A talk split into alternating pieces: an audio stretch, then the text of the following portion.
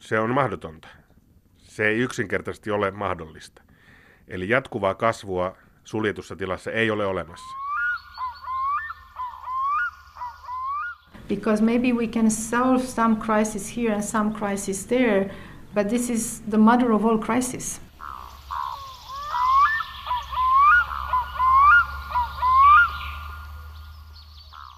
Pariisin luonnontieteellisessä museossa sen kolmannessa kerroksessa on hyvin erikoinen sukupuuttojen sali. Siellä on kylmä ja hämärää, että arvokkaat näytteet säilyisivät mahdollisimman hyvin. Salissa on lähes 300 lajia kasveja ja eläimiä, joita ei enää ole, tai jotka ovat kovaa vauhtia menossa sukupuuttorajan yli. On aika outo tunne kävellä salissa, puisten heikosti valaistujen lasivitriinien välissä – miettiä, että tuollaisetkin räpyläjalat ovat maanpinnalla joskus läpsytelleet. Tuollainen kuono haistellut tuulia tai tuollaiset kirkkaankeltaiset siivet halkoneet ilmaa.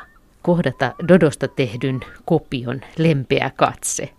Tai Tasmanian tiikeri, seepramainen kvagga. Ja kaiken taustalla salin hiljaisuudessa ikivanha Marie Antoinetille vallankumouksen aikaa valmistettu kello tikittää aikaa. Jotkut sukupuuttotarinoista tunnetaan tarkasti, jopa se, milloin kaikkein viimeiset yksilöt kuolivat, kuten siivettömän ruokin tapauksessa, kun ilmeisesti Eldeen saarella 1844 kolme merimiestä pyydystivät viimeiset kolme yksilöä keräjiä varten. Steven Saarten kalliopeukaloisen tarina saattoi myös hyvinkin päättyä majakanvartijan kissan kynsiin. Ja usein käykin niin, että kun jäljellä olevien yksilöiden määrä käy hyvin vähin, niin yllättävät arkisenkin tuntuiset asiat voivat olla se viimeinen tekijä. Niin kuin sattuma, taudit, tulivuoren purkaus tai ihan vain Murphyn laki. Ja sitten on tietenkin se uskomaton tarina muuttokyyhkystä, joka oli ehkä maailman runsaslukuisin lintulaji. Ja niin vain se on silti onnistuttu hävittämään maailmasta. Ja lajin tarina sammui siihen, kun viimeinen tunnettu yksilö Martta kuoli Cincinnatin eläintarhassa vuonna 1914. Mutta itse asiassa paljon tunnettuja sukupuuttotarinoita yleisempää on se, että laji häviää vähän huomaamatta.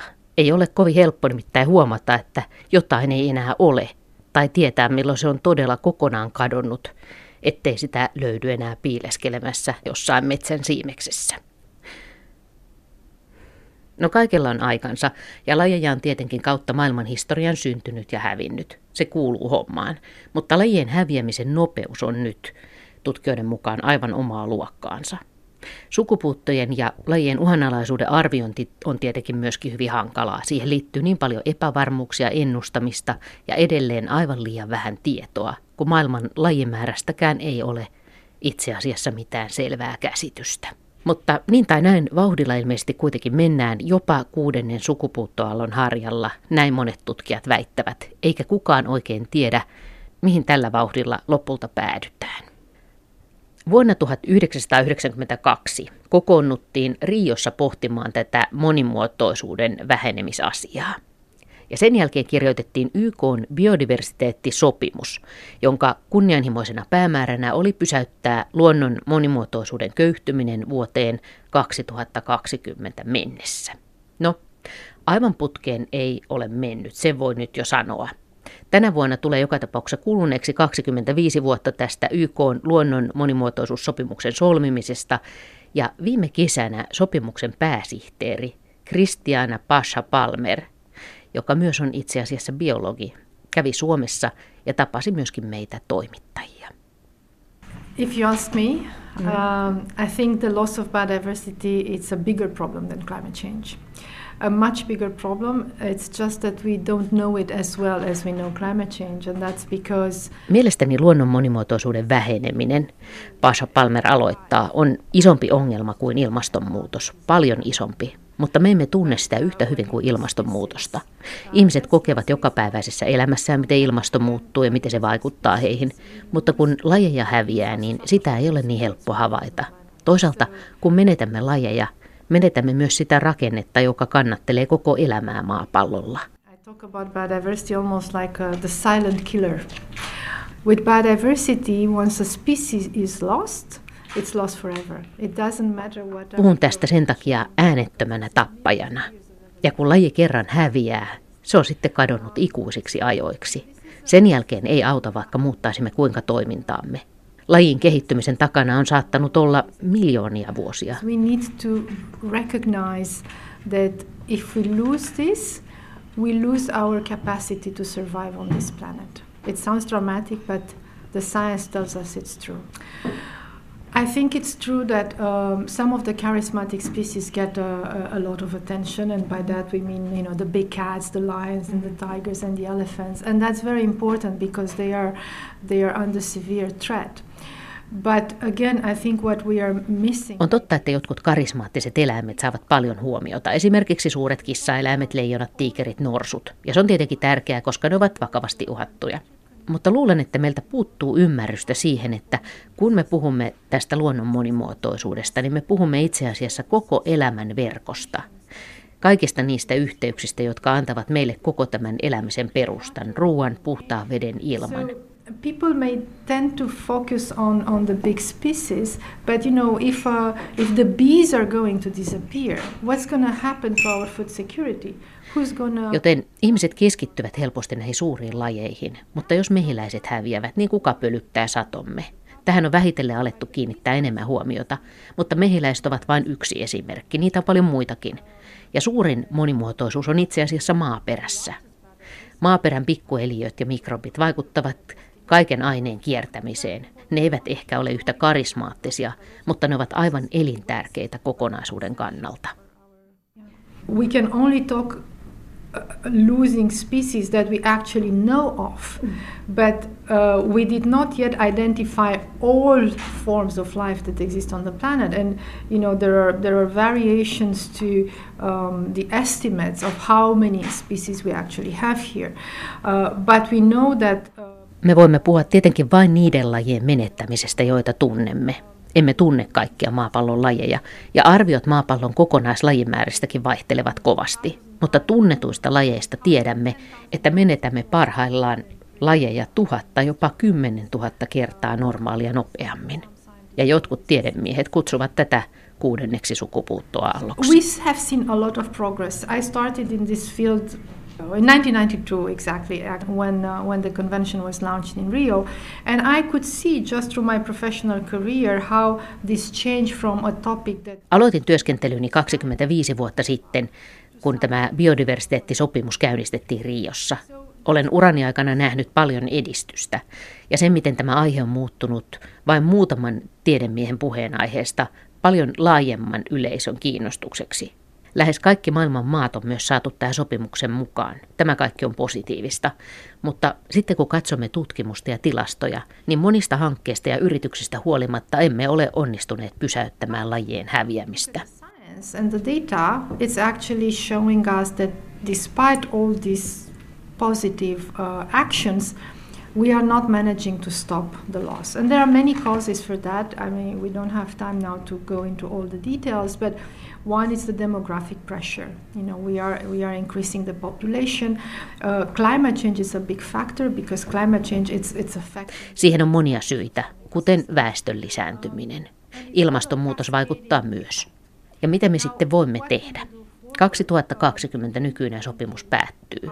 Meidän täytyy käynnistää uusi suunnitelma.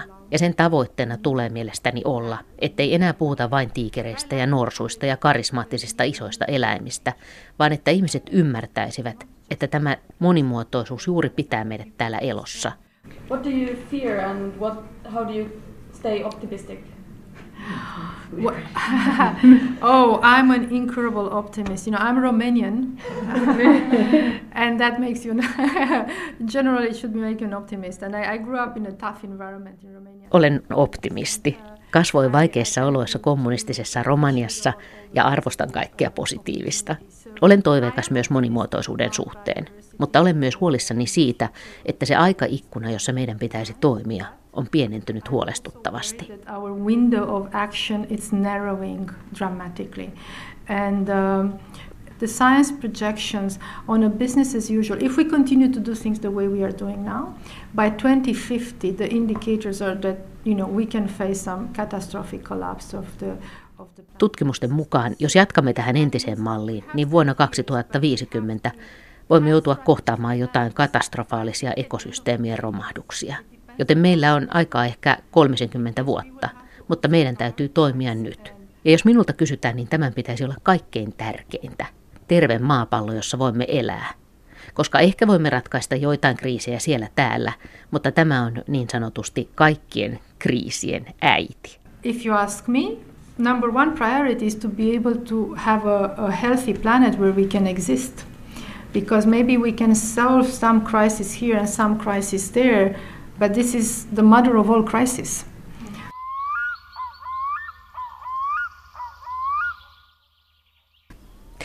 Näin sanoi siis YK biodiversiteettisopimuksen pääsihteeri Christiana Pasha Palmer, jolla eivät siis hommat aivan heti lopu. Ensi viikolla Egyptissä alkaa jälleen YK biodiversiteettikokous, jossa ympäristöministeriöt kokoontuvat virkamiehineen pohtimaan luonnon monimuotoisuuden tilaa. Ja sinne menee myöskin ympäristöministeri Kimmo Tiilikainen. Ja iso joukko tutkijoita, kuten Jyväskylän yliopiston monimuotoisuustutkimusta tekevä professori Janne Kotiaho. Hänet tapaan Jyväskylän lähellä hänen kotonaan takkatulen ääressä ja me juttelemme siitä, kuinka hankalaa tulevaisuuteen on itse asiassa nähdä ja miten voidaan esimerkiksi arvioida, että jokin laji on uhanalainen.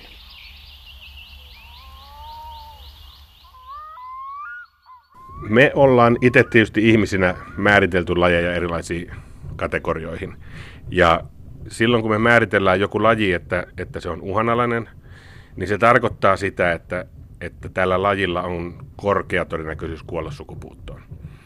No se, että mitä se tarkoittaa, että lajilla on korkea todennäköisyys kuolla sukupuuttoon, niin se voi konkretisoida ehkä sillä että jos on vaikka erittäin uhanalainen, joka on yksi näistä kategorioista, niin sillä on 20-50 prosentin todennäköisyys kuolla sukupuuttoon 20 seuraavan vuoden aikana.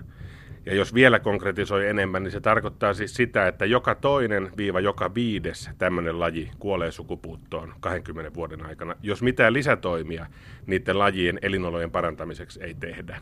Katsotaan ensin taaksepäin ja pohditaan, että miten tämän lajin populaatiokoko on käyttäytynyt ja sitten todetaan, että se on pienentynyt semmoista tahtia, että on todennäköistä, että, että se kuolee sukupuuttoon tulevaisuudessa, jos jotain ei tehdä sen lajin hyväksi. Ilkka Hanski on puhunut näistä elävistä kuolleista ja meidän sukupuuttovelasta ja sitten toisaalta tästä aikaviiveestä, joka ikään kuin on käytettävissä ennen kuin tämä velka tulee maksuun. Kyllä joo, eli sukupuuttovelka on tämmöinen lajiyhteisökäsite, että, että kuinka monta lajia meillä on, jotka on tavallaan tuomittu sukupuuttoon. Ja se tuomittu sukupuuttoon tietysti tarkoittaa sitä, että me ihmiset ollaan heikennetty niiden lajien elinympäristöjä niin paljon, että ne ei tule siinä elinympäristössä enää pärjäämään, mutta ne vielä on siellä, koska lajit elää pitkään ja, ja ne kuolee sukupuuttoon sitten hitaasti. Eli niille ei enää ole pitkän aikaista mahdollisuutta olla olemassa siinä ympäristössä, eli se ympäristö ei enää kanna niitä, mutta ne vielä näkyy siinä. Eli me nähdään ne lajit ja me ei tiedetä, että ne on jo eläviä kuolleita, niin kuin Ilkka sanoi. Se on aika hurja ajatus. Toisaalta toisinpäin se aikaviive mahdollistaa sen, että, että se välttämättä se velka ei tule maksettavaksi, jos pystytään toimimaan. Niin, jos me parannetaan lajien elinympäristöjä, vaikka ennallistetaan suo sillä tavalla, että tukitaan ojat, poistetaan ylimääräinen puusto, mikä sinne on kasvanut, niin silloin me luodaan uudestaan ne elinolosuhteet sopivaksi niille lajeille, jotka on taantunut sen ojituksen seurauksena. Se suo vettyy hyvin nopeasti, sitten sinne palautuu normaali sen suon ominainen kasvilajisto, eli se metsälajisto, joka on sinne tullut, se taantuu, niin kuin sen kuuluukin taantua, ja se suolajisto rupeaa valtaamaan uudestaan alaa. Ja silloin ne lajit, jotka on siitä elinympäristöstä riippuvaisia, niin ne pystyy jälleen ruveta lisääntymään ja, ja selviää siellä. Eli me voidaan ennallistaa elinympäristöjä ja sitä kautta yrittää pelastaa näitä lajeja. Onko niin, että tätä elinympäristöjen merkitystä ei sit ole ymmärretty tarpeeksi hyvin? No varmaan on niin, että me ei tulla ajatelleeksi sitä, että, että lajit vaatii tuolta ympäristöstänsä jotakin. Eli, eli me ei ehkä ajatella hirmu helposti sitä, että mitä, ne kaik, mitä kaikkea ne lajit tarvitsee, jotta ne pystyy pitkällä tähtäimellä pysymään elossa. Jos nyt otetaan vaikka ihan tämmöinen esimerkki metsistä, että meillä on Suomessa 4-5 tuhatta lajia, jotka on riippuvaisia tuosta kuolleesta puusta. Eli ne käytännössä sen jälkeen, kun puu kuolee, niin nämä lajit rupeaa hyödyntämään sitä. Eli se on niiden resurssi. Ja nyt sitten, jos me ihmiset harrastetaan metsätaloutta ja me on puhdistettu metsä tavallaan lahopuusta sen takia, että me otetaan ne puut pois sieltä ennen kuin ne kuolee, niin sinne ei jää sitten paljonkaan sitä lahopuuta, niin me on yli 90 prosenttia niiden eliöiden resursseista viety pois. Eli sehän viittaa siihen, että me ei tosiaan ymmärretä sitä, että näiden lajien elinympäristö on se kuollut puu, ja niillä ei enää ole sitä juurikaan, kun me käytetään se puu omiin tarpeisiimme.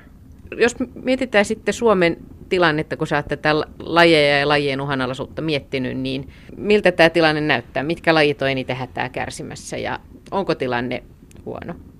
No tilanne on huono, mutta mitä se tarkoittaa, että tilanne on huono? Että aika useinhan kuulee, että meillä kuitenkin on paljon paremmin kuin muilla.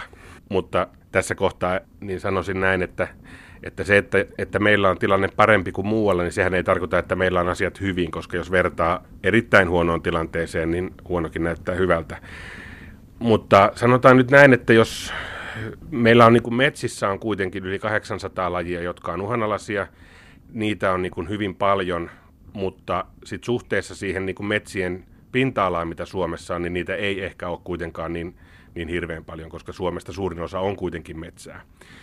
Ja ehkä kaikkein eniten hätää kärsimässä on tämmöisten perinnebiotooppien lajisto, avoimien laidunalueiden lajisto, koska me vaan on lopetettu se perinteinen maatalous pääsääntöisesti ja silloin nämä elinympäristöt on taantunut, ne on ihmisen luomia elinympäristöjä alun perinkin, mutta sitten nyt ne taantuu, koska, koska samanlaista maataloutta ei enää niin paljon harrasteta. Niin se on ehkä se ryhmä, mikä kaikista eniten, eniten on kärsinyt nyt viime, viimeisinä vuosikymmeninä. Sitten tietenkin suot on semmoinen asia, että kun me ollaan ojitettu niin paljon meidän soista, niin soilla on paljon uhanalaista lajistoa myöskin sen ojituksen seurauksena. Puhutaan yleisesti, että me eletään nyt kuudennen sukupuuttoallon aikaa. Eletäänkö me? No niin se on, että, että globaalissa mittakaavassa ihminen on hävittänyt niin paljon elinympäristöjä, että me kyllä elämme kuudetta sukupuuttoaaltoa. Eli lajeja kuolee sukupuuttoon kovaa vauhtia. Me ei edes tunneta niitä lajeja, mitkä kuolee sukupuuttoon, koska me ei olla keritty niitä tunnistamaan. Eli kun me raivataan sademetsiä ja näin, niin siellä menee paljon lajeja, mitä me ei tiedetä, että oli edes olemassa. Aika yllättäviä tietoja viimeksi esimerkiksi, että kirahvikin on yhtäkkiä uhanalaisten lajien joukossa ja mä en muista sitä, että kuinka nopeasti sekin oli häviämässä. Mutta tämmöisiä, jotka on tullut tutkijoillekin vähän yllätyksenä. Niin, etenkin tämmöiset isot eläimet, niin, niin kyllähän siinä on, että ne vaatii suuria eli alueita pitääkseen yllä isoja populaatioita. Ja isoja populaatioita tarvii olla, jotta lajit säilyy pitkällä tähtäimellä. Ja niin se on, että, että joka paikassa maapallolla me ihmiset käytetään hyväksi enemmän ja enemmän pinta-alaa, joka syrjäyttää sitten näiden muiden lajien elinympäristöt. Eli kun me otetaan viljelykseen jotakin, niin se ei enää kelpaa kirahville sitten ruuaksi, se mitä me siellä viljellään, eikä niitä tietysti sinne anneta mennä, koska se on ihmiselle tarkoitettua se viljelty ruoka. Kyllä meillä on isoja ongelmia lähinnä sen takia, että jo puolet kaikesta maapallon pinta-alasta ihminen käyttää omaan tarpeeseensa. Ja silloinhan se tarkoittaa sitä, että kaikille muille lajeille jää vähemmän ja vähemmän. Biodiversiteettitermiä kehitellyt, käsittääkseni Edward Wilson sanoi jossain, että, että hänen mielestään niin luonnon monimuotoisuus on maapallon arvokkain ja vähiten arvostettu piirre tai jotain tämmöistä. Niin, me ei koeta tarvitsemamme luonnon monimuotoisuutta. Me ei nähdä sitä kovin tarpeelliseksi koska se ei suoranaisesti vaikuta hyödyttävän meitä millään tavalla.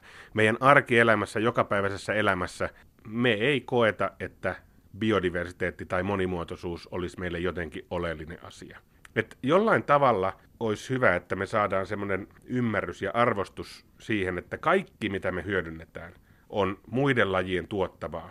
Koska eihän me mineraaleja voida syödä eikä, eikä mitään, mitä täällä planeetalla on ilman sitä muuta elollista. Eli Ihminen on täysin riippuvainen muusta luonnosta. Tämä liittyy ehkä osittain tähän myöskin, tuli mieleen, että, että kun mun mielestä semmoinenkin tutkimus tuli äsken vastaan, että, että kun ihmiset kiintyy aina niihin lapsuuden maisemiin, niin, niin myös se, että, että jos sulle ei olekaan niin monimuotoinen se sun oman lapsuuden maisema, niin, niin sä et ikään kuin enää osaa kaivatakaan sitä. Niin kyllähän nyt ainakin puhutaan siitä, että, että me ollaan menetetty tämä meidän luontoyhteys. Ja, ja sitten puhutaan siitä, että jos me saataisiin luotua ihmisille uudestaan tämä oma luontoyhteys tai luontoside, niin se auttaisi myös siinä ympäristön suojelutyössä, että, että jos sulla on henkilökohtainen kontakti tähän luontoon, niin silloin sä myöskin pidät siitä luonnosta huolta paremmin. Ajattelet sitä ehkä eri tavalla, että et tee niitä asioita ihan samalla tavalla kuin ennen. Niin kyllä se varmaan on niin, että jos asuu vaikkapa kaupungissa koko lapsuutensa, niin sehän voi olla vaikka vähän pelottavaa mennä johonkin isoon metsään sitten kulkemaan, koska se on vieras paikka. Se ei ole tuttu. Me istutaan täällä sun kotona ja takka tulee ääressä, joka ihanasti lämmittääkin tuossa. Onko tämä meidän ajan ainutlaatuinen mahdollisuus ja vitsaus myös, että, että me tässä ajassa nyt joudutaan pohtimaan tämmöisiä kysymyksiä? Vai onko ihmiset kautta aikojen pohtineet niin kuin lajien ja kantokykyjen kysymyksiä? En usko, että ihminen on pohtinut lajien kysymyksiä aina, koska luulen, että on, ihmiset on ajatellut, että riistaa on yltäkylläisesti ja ei, ei ole pulaa siitä ympäröivästä luonnosta. Sitä on kyllä. Nyt kun ollaan kaiken globalisaation seurauksena, ruvetaan ymmärtämään paremmin ja paremmin tämä meidän planeetan pienuus suhteessa tähän ihmispopulaatioon, niin me nähdään paremmin se, että, että kaikki on rajallista. Se oli aika järisyttävää toisaalta, että vasta 72 kerrottiin oikeasti, että hei, me eletään pallolla, jolla on ääret, tämä on rajallinen maailma. Eli silloinhan se realiteetti vasta niin kuin ilmeni, että hetkinen, eihän kaikki olekaan rajatonta, että, että se riista loppuu, jos se ammutaan loppuun. Kun siis nyt näitä erilaisia huolehdittavia asioita on paljon, niin osaako sanoa jotain sellaista arviota siitä, että mitkä on ne asiat, mihin meidän nyt oikeasti pitäisi keskittyä? Siis toisaalta on nämä tulokas vieraslajit, toisaalta nämä perinnemaisemat, toisaalta tämä koko tämä vanhat metsät, tai sä osaat itse paremmin luetella mitä kaikkea, mutta onko jotain semmoista sun mielestä, että me keskitytään väärin, huolehditaan asioista, jotka ei ole niin suuri uhka ja ei nähdä niin kuin isompia asioita? Ehkä isossa kuvassa musta tuntuu aina siltä välillä, että me, me keskitytään lillukan varsiin meillä tavallaan tehdään aika paljon ajattelutyötä siihen, että kuinka vaikka metsänhoitoa voitaisiin parantaa, jotta se olisi lajeille otollisempi ympäristö, se talousmetsä. Ja me suoraan sanottuna näperellään niiden asioiden kanssa, kun meillä on selkeästi tiedossa, että mitä meidän oikeasti pitäisi tehdä on se, että me asetetaan laajoja pinta-aloja suojeluun, jotta näillä lajeilla luontaisesti on sitten mahdollisuuksia olla. Jos me sen sijaan lisätään lahopuuta vaikka puolikuutiometrejä hehtaarille, ja pidetään sitä isona saavutuksena, niin se on ihan näpertelyä, jos meillä todella on yli 90 prosenttia ensin viety pois siitä lahopuusta. Jos me sitten tuodaan puoli prosenttia takaisin, niin sehän on aika vähän. Ja tämä on se iso asia, että lajien näkökannasta elinympäristön määrä on niille se kaikista tärkein asia. Sitten tulee elinympäristön laatu, ja siinä laadussa Tämä ennallistaminen on tietenkin yksi keskeinen asia. Ja sitten tietenkin voidaan ajatella, että, että koska lajien yksilöiden pitää pystyä liikkumaan populaatiosta toiseen, niin tällä jakaumalla tilassa on merkitystä, että miten se niiden habitaatti on pirstoutunut vai onko se yhtenäinen. Mutta pirstoutumisella ei ole mitään merkitystä, jos se habitaatti on tarpeeksi suuri, mitä ne pystyy käyttämään, ja myöskin se laatu on vähempi tärkeää, koska jotta sulla voi olla laatua, sulla pitää ensin olla pinta-alaa. Eli pinta-ala on kaiken ajan oo. Meillä pitää olla tarpeeksi pinta-alaa. Nythän Etelä-Suomessa meillä on suojelussa alle 5 prosenttia näistä meidän, meidän metsistä. Eli suojelupinta-ala on alle 5 prosenttia. Ja kuitenkin Suomikin on sitoutunut tähän kansainväliseen tavoitteeseen, että vuoteen 20 mennessä nostetaan pinta-ala 17 prosenttiin. No koko Suomen mittakaavassa me ollaan varmaan siinä 17 pinnassa, koska meillä on Lapissa niin paljon suojelualueita. Mutta se ongelma lajien kannaltahan on siinä, että ne Lapin laajat alueet ei pysty suojelemaan näitä etelän uhanalaisia lajeja. Se lajisto on täysin eri. Lapissa meillä on hyvä tilanne siinä mielessä, että meillä on siellä paljon sitä pinta-alaa suojeltuna. Etelä-Suomessa meillä on ihan katastrofaalinen tilanne. Meillä on aivan liian vähän elintilaa lajeilla. Takkatuli on hiilosvaiheessa, ilta on hämärtynyt meidän ympärillä – jotenkin hauskaa ajatella, että me ollaan istuttu tässä tulen äärellä ja mietitty tämmöisiä suuria kysymyksiä, niin kuin niin monet sukupolvet ennen meitä sen ajan tärkeitä kysymyksiä. Mutta miten kaiken kaikkiaan, ootko sä optimisti? Kyllä mä uskon, että tässä saadaan paljonkin aikaiseksi, että, että jos, jos mä en uskoisi, niin miksi mä tätä tekisin. Eli, eli kyllä mä niin kuin teen työtä sen eteen, että tulevaisuus on valoisampi kuin mitä se olisi ilman sitä mun työtä. Itse asiassa kun miettii, kun sä puhuit siitä, että 70-luvulla vasta ymmärretty maapallon rajat yleensä, niin voihan se olla, että me ollaan hyvin suuren ajattelun muutoksen äärellä tässä nyt, just. Toivottavasti ollaan, että kyllä mä luulen, että, että ihmiskunta kokonaisuutena tiedostaa sisimmässään jokainen sen, että, että tässä ollaan isojen asioiden äärellä, että meidän tarvii tehdä isoja muutoksia tai tulevaisuus ei välttämättä ole niin kovin valoisa. Sitä ei arkitodellisuudessa haluta päästää pintaan, mutta syvimmiltään kyllä varmaan sen kaikki, aika monet ainakin ymmärtää. Ja mä näkisin, että siinä on se toivon kipinä, että kun vähän aikaa tästä keskustellaan ja yritetään nostaa näitä asioita näkyviin rauhallisesti ja, ja ajattelemalla, että mitä me voitaisiin tehdä paremmin, jotta, jotta me ei ajauduttaisi siihen umpikujaan, niin kyllä mä jotenkin näen toivoa siinä, että tästä vielä, tästä niin kuin kaikesta selvitään kyllä. Ihminen on selvinnyt aika monesta asiasta ja, ja elämä jatkuu, vaikka me feilattaisikin.